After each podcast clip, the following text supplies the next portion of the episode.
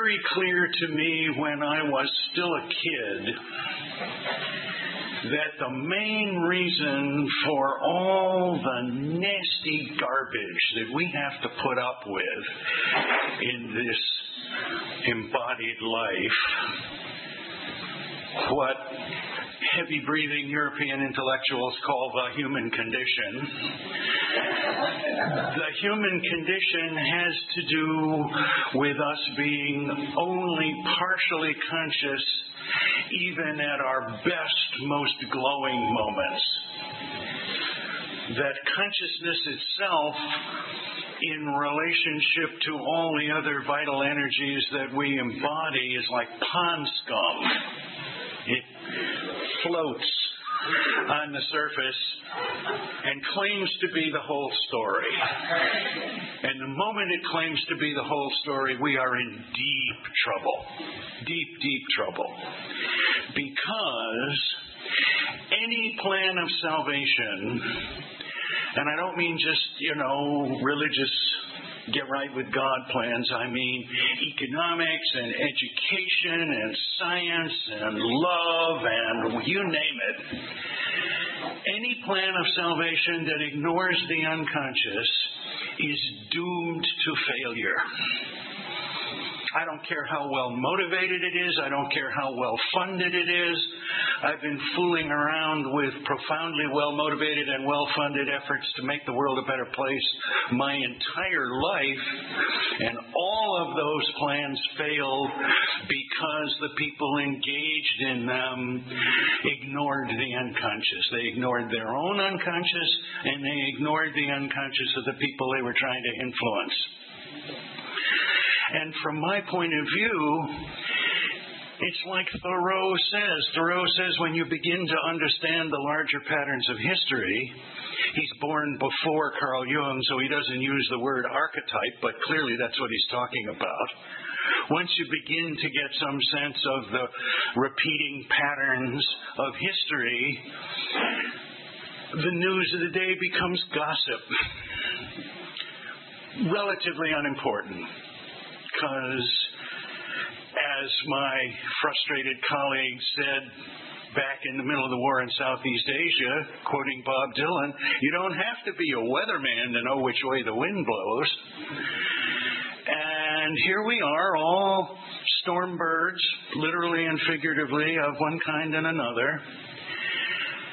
And the issue becomes what happens when we die? What, what is that? What is that story? And there are all these religions who go, well, when you die, this happens. Um, blah, blah, blah, blah, blah. And it's one of the reasons I became a dream worker early on, in my early 20s. And that doesn't even count the apprenticeship time before I worked up nerve enough to start asking for money. Uh, I've been doing this, poking around with the dreams we remember from sleep, which elides inevitably off into hallucinations and religious visions and all kinds of odd states of mind that come on us when we're awake. I've been doing this, the math is inescapable for more than 50 years.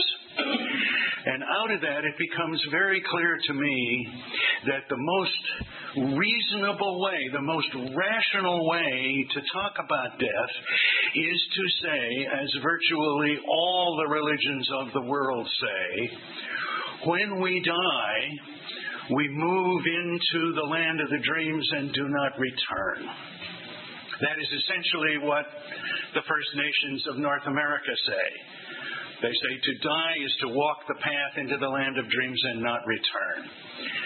Hamlet, when he's just miserable and wants to end it all and uh, take up arms against a sea of trouble and by opposing end them, right in the middle of that suicidal thought, it pops into his head ah, but what dreams may come must give us pause. Smart man. Hamlet is a smart man. He is uh, an archetypal poster boy for being smart. the Tibetan Buddhists are probably the most adamant about it all. The Tibetan Buddhists say, yeah, it's not a rumor, it's true. What happens when you die is that you pass into the dream world and do not return, which is one of the reasons why Tibetan Buddhism essentially absorbing the Bon shamanic tradition that preceded the conversion of the Buddhist aristocratic class from shamanism, every family had its own shaman, to Buddhism. They all understood that the way to prepare for death was to cultivate the skill of lucid dreaming, of recognizing while you're in the middle of the dream without waking up, damn, this is a dream. This is all nonsense. This is not physically real. And that from that understanding, they say if you cultivate that understanding when you are incarnated, and it's worth remembering that the carn in incarnation is the same carn as in chili con carne. It means to be made out of meat. As long as you're made out of meat, recognizing that one is dreaming while the dream is going on is a preparation for dying and recognizing that the experience of death is like a dream. And for that reason, there is no reason to be afraid of the frightening things that appear to happen. And equally, there is no reason to be drawn and attracted and magnetized by the beautiful things that happen.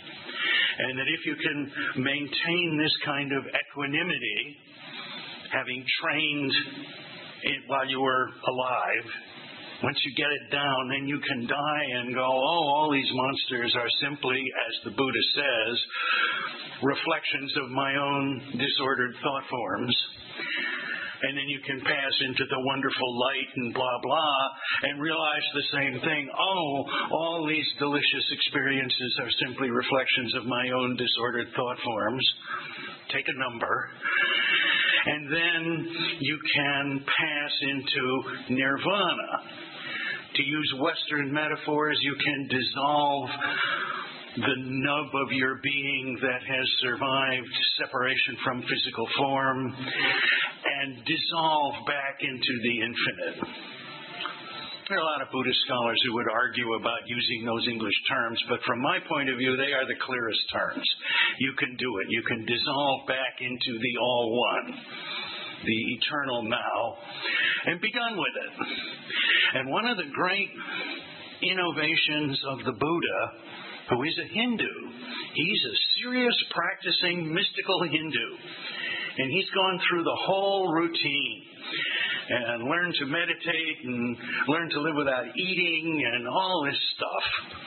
There's an interesting tradition of Buddhist art in Southeast Asia that depicts Buddha in the midst of his ferocious Hindu phase, where he's been fasting and disciplining his body and doing all that stuff. And those sculptures look like the photographs of Auschwitz victims. Literally skin and bone. That's it. And eventually, in the middle of all that ferociousness, the goddess has reincarnated in the form of a, a, milkmaid solely for the purpose of this one moment where she walks down the road and there's Prince Siddhartha all shriveled up and skinny and miserable. And she says, Oh, honey, have a drink. and she offers him some milk. And at that moment, he accepts the gift and sees the sees the path, sees the way out of all of this foolishness. And the Tibetan Buddhists say the most effective path out of the foolishness is to become lucid, to cultivate the practice of lucidity in the dream world when you're alive, so that that training will serve you. You will remember what that is when you die. And Buddha has this very interesting evolution of the Hindu tradition that he is passionately a part of. He says, you know, all this nirvana stuff, is presented to us as the highest possible spiritual development. But I'm here to say that that's not true, that there is a higher form of spiritual development which has to do with doing all the work to enter nirvana and to stand on the threshold of dissolving back into the all one and to be moved by compassion for all the other folks who are still incarnated and suffering and to choose to reincarnate rather than to dissolve and get off the wheel. The current Dalai Lama,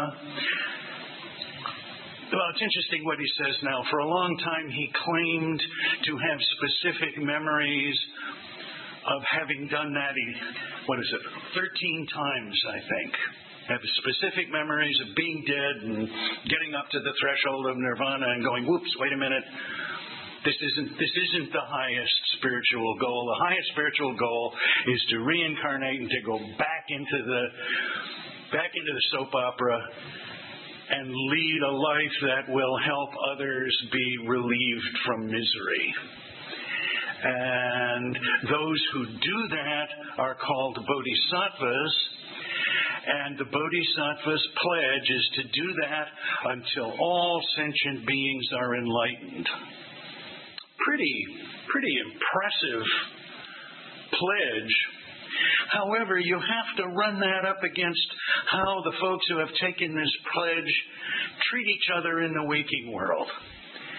And these guys, it's mostly guys, have a long history of assassinating each other and burning each other's monasteries down over arguments about what is a sentient being and what isn't.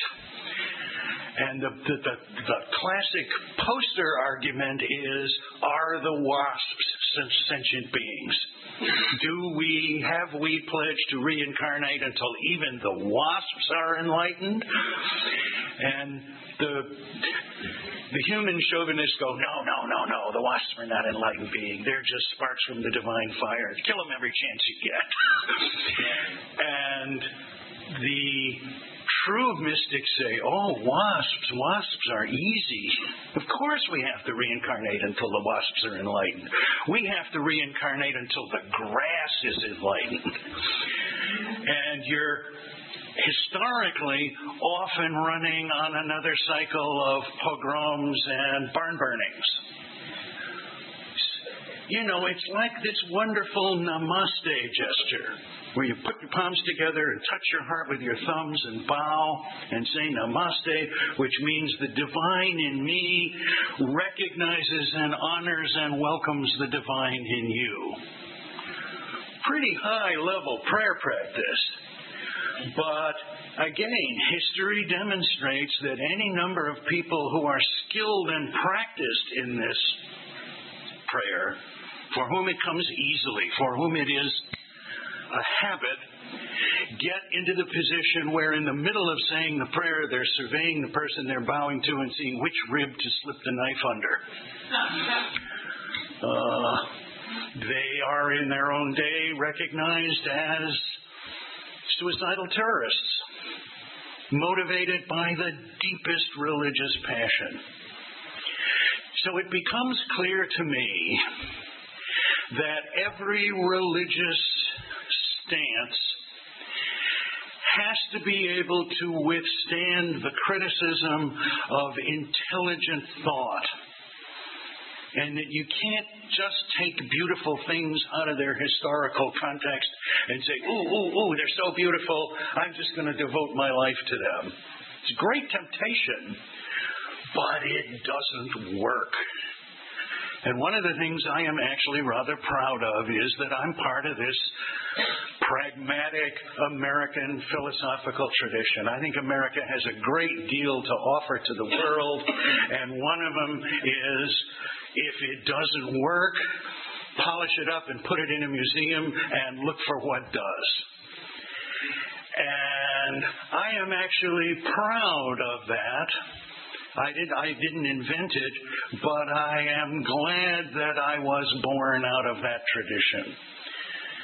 And I was born out of that tradition way over to the left. I am what is known in the trade as a red diaper baby. My parents diapered me in the red flag rather than the white diaper.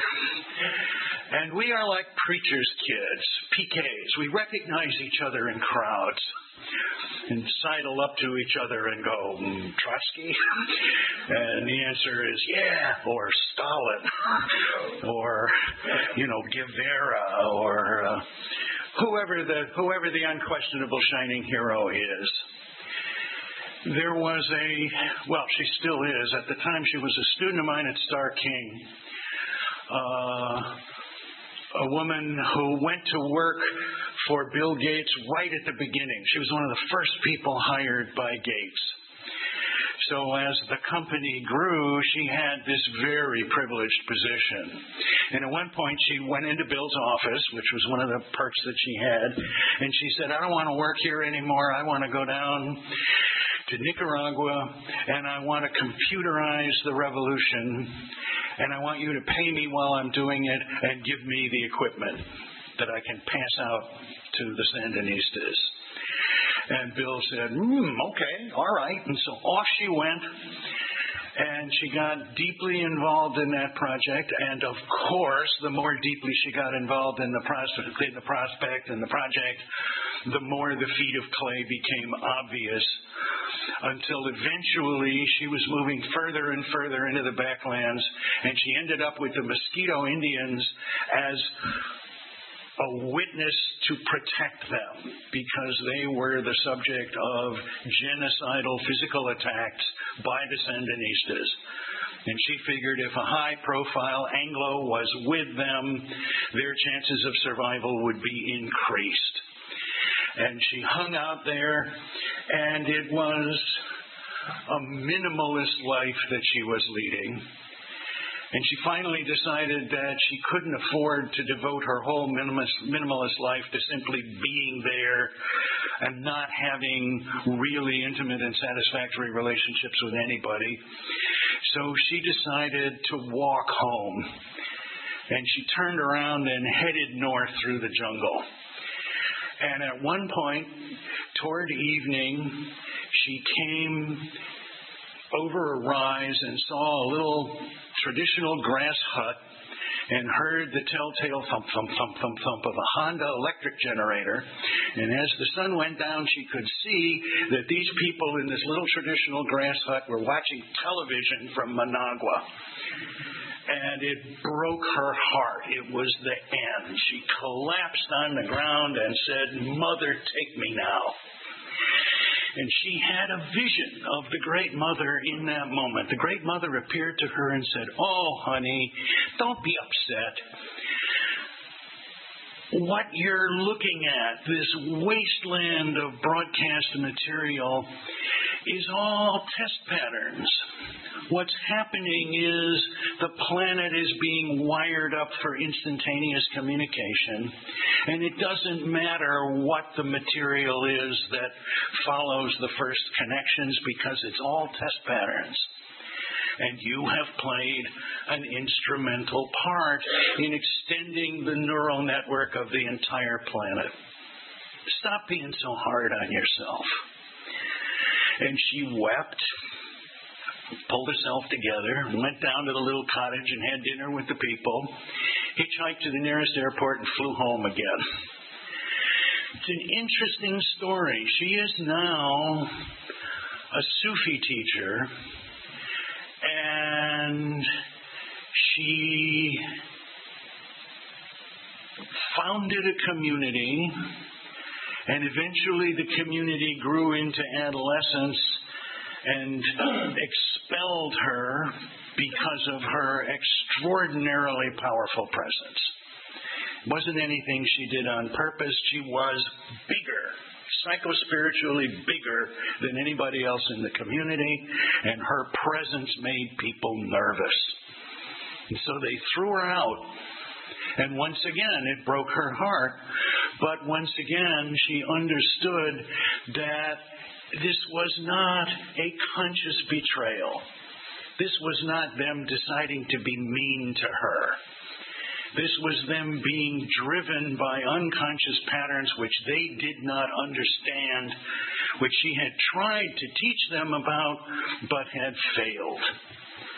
But she at least knew it herself, so she gathered herself together and moved out into the Arizona desert and is now a mystic healer in the middle of the desert. And Some people find their way to her and some people don't. And the rumors are that she can cure without even touching people. She can cure physical ailments with her presence. Decades ago, I would have thought that was all nonsense. But I know enough now to know that it's possible to do that. And I know this particular person well enough to know that if anybody is going to evolve into that extraordinary level of consciousness, she is very likely to be one of the people who does it.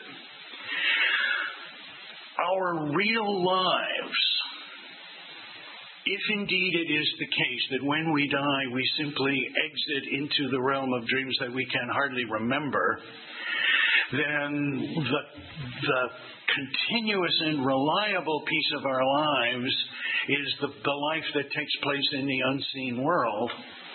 And this world that we set so much store by, that is so difficult, is a training film and I believe at this point that what the training film teaches, regardless of where you begin, is that it is necessary to distinguish between very difficult problems which we have not yet figured out how to solve and genuine paradoxes which do not have a solution.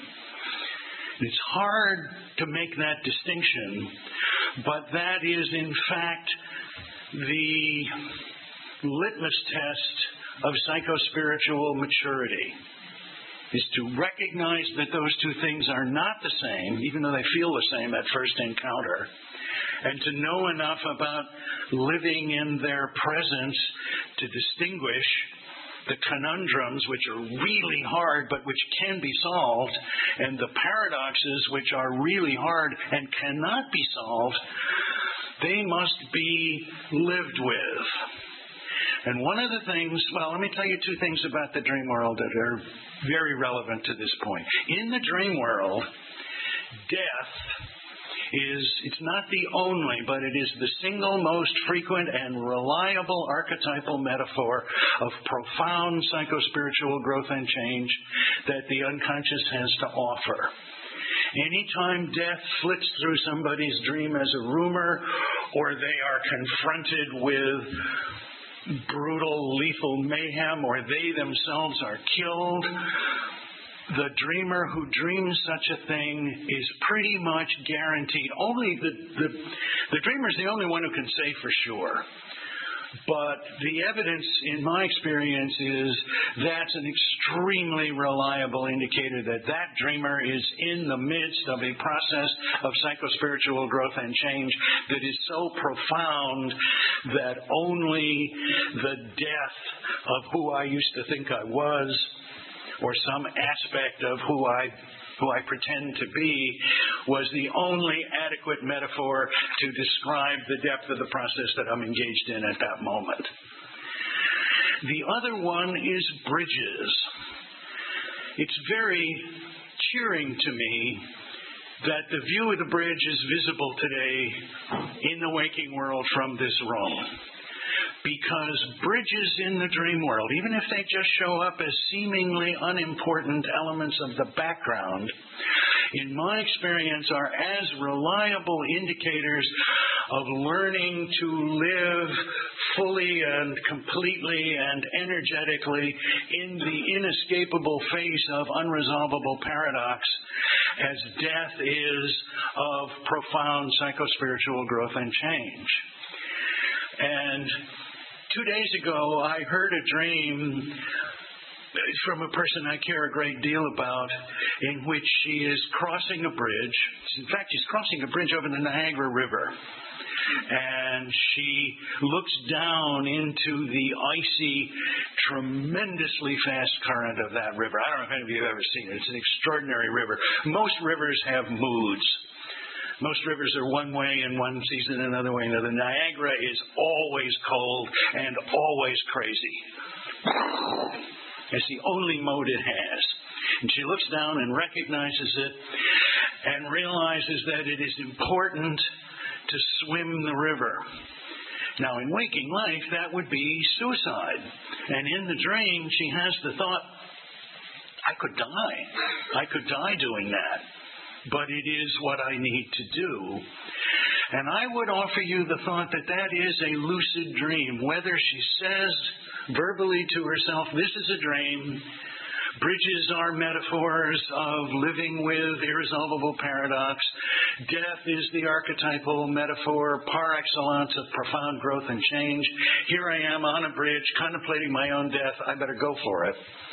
Whether she thinks that consciously as the dream ego, some part of her knows that it's true. And she doesn't actually jump off the bridge into the water. It's not that detailed. Suddenly she finds herself in the water and a whole bunch of other stuff happens. She finds a melting ice cave, as a matter of fact. And uh, there's a museum docent showing everybody the melting ice cave, and the museum docent pauses as she and the other people who are swimming in the river, she didn't even know they were there to begin with, climb out in their bathing suits, and she says, in effect, Oh, oh, thank goodness you're here. You know more about this than I do. Why don't you take over? Why don't you take over the docent turf of the, of the melting ice cave? And one of the things that turns out to be true about that is that it is a dream about global warming. This is a dream about the personal details of the dreamer's life aligning sufficiently with the collective problems that we have so that the dots connect themselves. And as she deals with her personal life, she has a participatory role in the collective issue of global warming and the human elements that are feeding into it. And not only was that a projection of mine when I heard the dream, the dreamer herself confirmed it. And a lot of the dream work had to do with exploring other details in the dream, each of which fit into that larger picture. Now, what I believe to be the case is that we are all dreaming stuff like that all the time awake and asleep. The big deal is not to dream such dreams. The big deal is to have evolved consciousness to the point where we can remember dreaming such dreams. And as William Butler Yeats says, in dreams begins responsibility. I mean, that's it's wonderful news for people to evolve their consciousness to the point where they can remember dreams of this kind and understand, oh shit, this isn't just a dream about my own anxieties and miseries. This is a dream about the anxieties and miseries of the entire planet. And in the dream, I'm being asked to play a role in it. And that means, in my experience, that one who remembers a dream of that kind is obligated to carry him herself in the world, knowing that and knowing that how we move in the world impacts these large collective situations. Even though the rationalist, materialist worldview says, no, no, no, that can't be true. The life of an individual can't have any kind of impact. The, the problems of scale are too great. No individual life, no matter how well lived, can impact on global warming. We have to get industry to change in order to have any impact on that. My experience is that's not necessarily true. It's not a bad thing to try and do to get industry to change its role in that, but it's not the only way it happens. When I was much younger, when I was in my 20s, I believed that people who retired from the struggle metaphorically speaking, to be mountain hermits. My, my particular focus at that point was on Albert Schweitzer. And, you know, he's a wonderful old man, plays the organ really well. And my thought was, how much better off would the world be if Albert Schweitzer hadn't disappeared into Africa and was still being Albert Schweitzer in the belly of the beast, in the middle of intellectual Europe, speaking out as only he could. And what I now believe is that that's a good idea. That's definitely worth doing, but it's not the only way to impact on these larger issues because these larger issues are born in and ultimately resolved in the unseen world. So let me let me conclude and move into a more dialogic mode with another sort of anecdote. There is certainly enough gray and white hair in this room for my pop culture references to be meaningful. Uh, it's driving me crazy these days when I talk to younger audiences and they go, Richard Nixon? Who, who was Richard Nixon? And I go, the president? Remember? And they go, oh, I was absent that day. You know? I don't, I don't care about Richard Nixon. Um, I have a number of very dear friends Many of them are computer people, programmers and architecture designers and whatnot who have retired, and many of them have gone into nature. Up into the Sierra is a favorite migration point for them, and you know, buy their own apple farm or you know, grow dope hydroponically or something uh, hydroponically so it can't be seen from the air. and they are crazed conspiratorial theorists. Now, these are people I care about. So, in order to stay in meaningful contact with them, I have to put up with their crazy conspiratorial rants. But I have very deep sympathy for them. They are talking about patterns which we all recognize repeating patterns of nastiness in the world.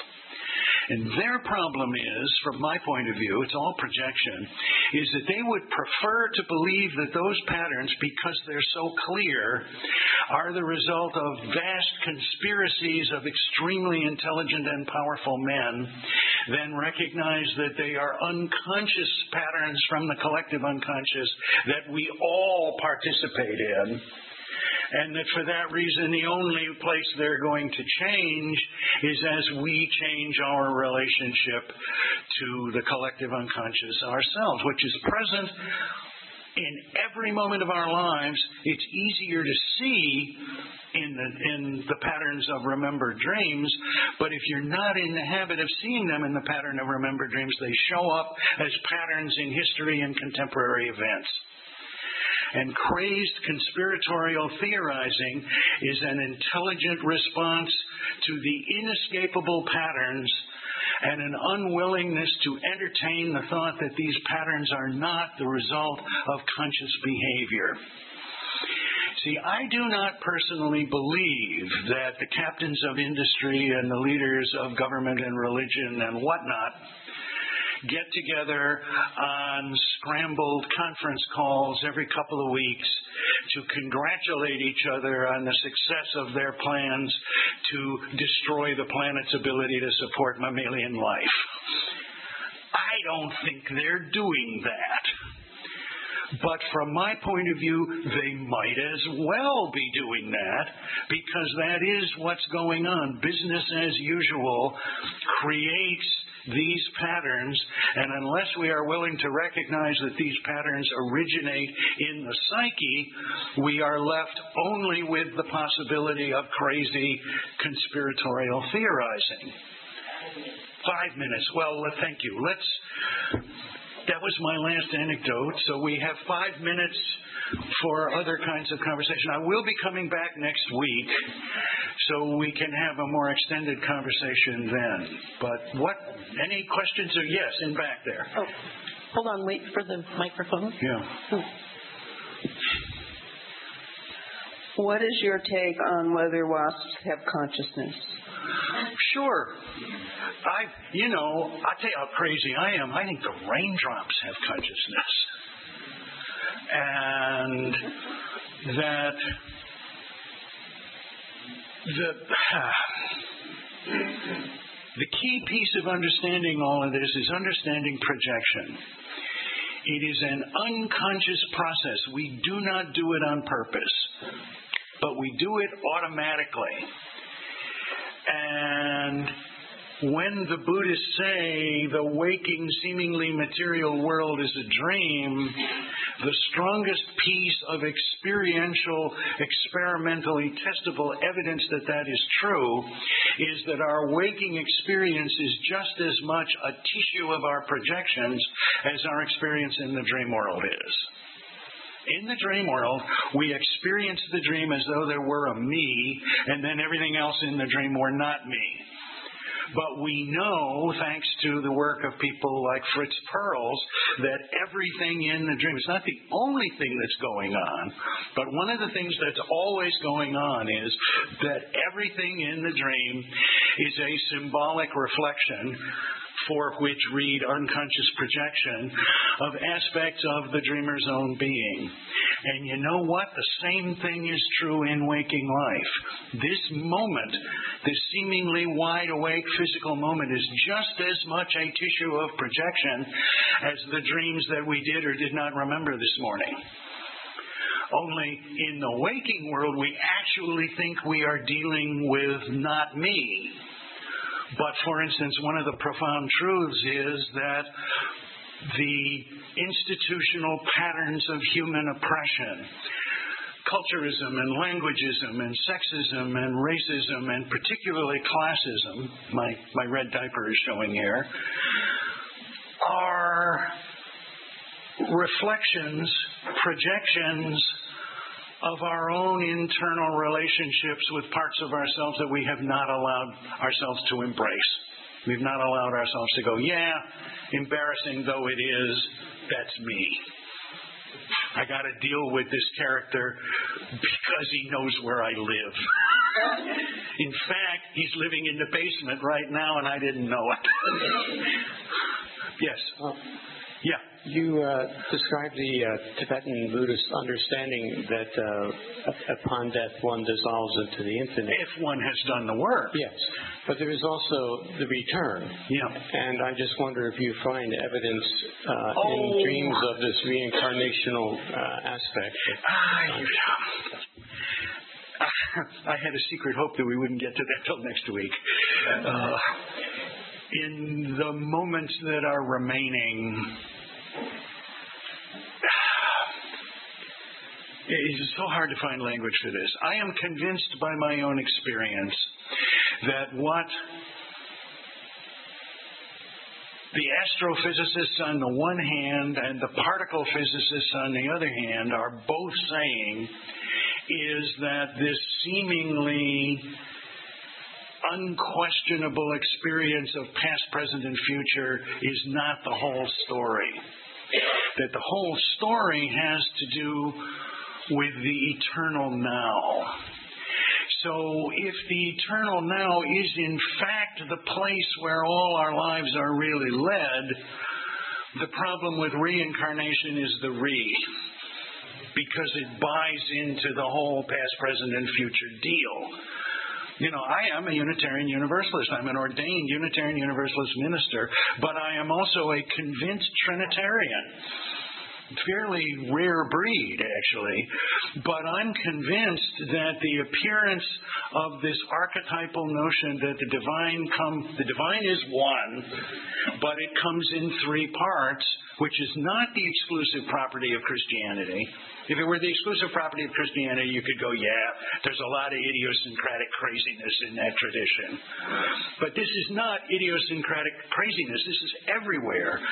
And I think it is a symbolic way of acknowledging that our experience of the divine is like all our experience. It is three part. We have memories of the past, we have experiences of the present, and we have anticipations of the future.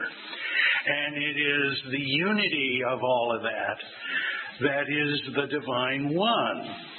Whether it's Father, Son, and Holy Ghost, or Maiden, Matron, and Crone, or, I mean, I forget the, the list of names, but this idea that there is one God that, for not very clear reasons, manifests as three is archetypal. It shows up in virtually every religious and spiritual tradition. And I think it's because all us humans have this experience of our lives that looks like the arrow of time.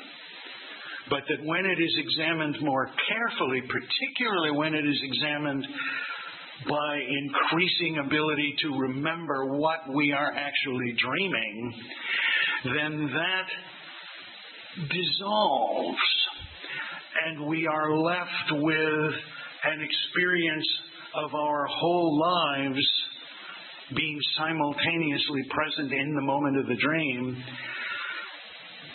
and ancestors that we never met being simultaneously present in that as well. So my only argument with reincarnation is is the re part. Uh, I think we all live in the eternal now, and therefore it is to be expected that aspects of what appear to be personality that appear to dissolve at the death of individuals show up in other individuals regularly and reliably. Uh, Little Little Buddha was a terrible film. Poor Keanu, he did his best, but it was a terrible film. But one of the things that actually makes it worth looking at is that they hired a bunch of Tibetan Buddhist monks to play themselves. And one of the key pieces of that film is that the Tibetan Buddhist monks go on the search for the reincarnated Tulku, and they discover that the Tulku has reincarnated simultaneously in four different children. And we are then privileged to witness their discussion about how they're going to report the search for the reincarnation.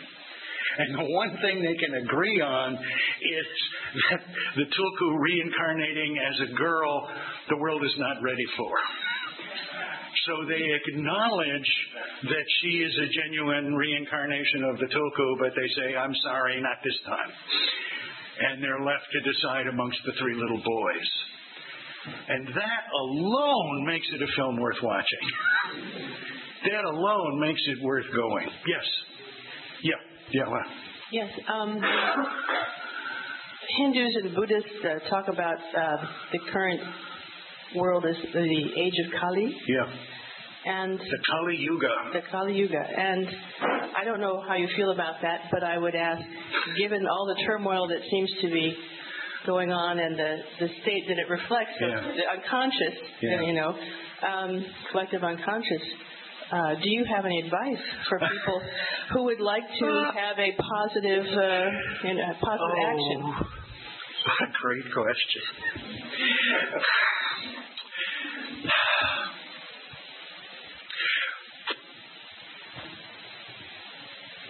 We need to do the work to get consciously to an understanding that the deepest knowledge is paradoxical. That it's not a problem to be solved that we just haven't figured out yet. That it is a paradox that must be lived with. And living with it seems to me to consist of remaining as fully and creatively and expressively alive as possible open minded and open hearted and able to love and be loved, even when the unresolvable paradox is inescapably in our faces. And you raise it in terms of Kali. I have a great taste for Kali. I think I think she's a marvelous archetypal figure. Now, I'm the only child of a single mother, so it makes it much easier for me to see the divine in the form of an emotionally volatile woman than a mean, withdrawn, judgmental old man. I find the volatile woman much more attractive. And she is one of her closest sisters is Baba Yaga. And Baba Yaga is a horrible, frightening old hag but she also has moments of odd kindness to people who are sincere and open hearted. That appears to be her only criterion. If you're sincere and open hearted, she will give you a hand. And if you're overflowing with bullshit, she'll crush you like an insect in her pestle, her mortar and pestle that she carries around, particularly for grinding up idiots. Uh, and it is institutional sexism that paints these immensely powerful feminine divine figures as witches and monsters. Uh, In answer to your very real question, the very real answer that comes up in me is learn to love them. Kali needs to be loved, and she isn't getting much these days. And not too surprisingly, it pisses her off. and so, anyone who's willing to sort of sidle up to her and say, gee, Ma, uh, I'm sorry you're in such a bad mood. Uh, what can I do? How can I serve you? And that's a beginning that and so few people are actually doing that. I mean, even the professional institutional worshippers of Kali tend to be murderers. The word thug comes into our language because there was a resurgence of Kali worship toward the end of the colonial British colonial occupation of India, and Mother Kali appeared to the to her devotees saying, I'm tired of drinking the blood only of little brown people. Bring me some nice, fresh, white people's blood to drink. And they did. And the name of the practice was Thuggee, and it got translated into the British press as thug. And that word has come down to us with that meaning. It's worth remembering that the original Thuggee were simply the religious terrorists of their age. They were operating off what is undeniably divine inspiration, but it's divine inspiration filtered through unconscious projection. Just because it's divine inspiration doesn't mean that we are picking it up appropriately. Even if we're picking it up through unusual means like telepathy and uh, profound empathy and stuff like that. All of which are real. I didn't think they were real to begin with, but I know they're real now. Jeremy, I think we have to quit now. Yes, indeed. I know there are a lot more questions, so Yeah. if you have more questions for Jeremy, come back. Thank you. Yep, yep, yep. Um, this is a moment to say I'm going to be picking up this stuff.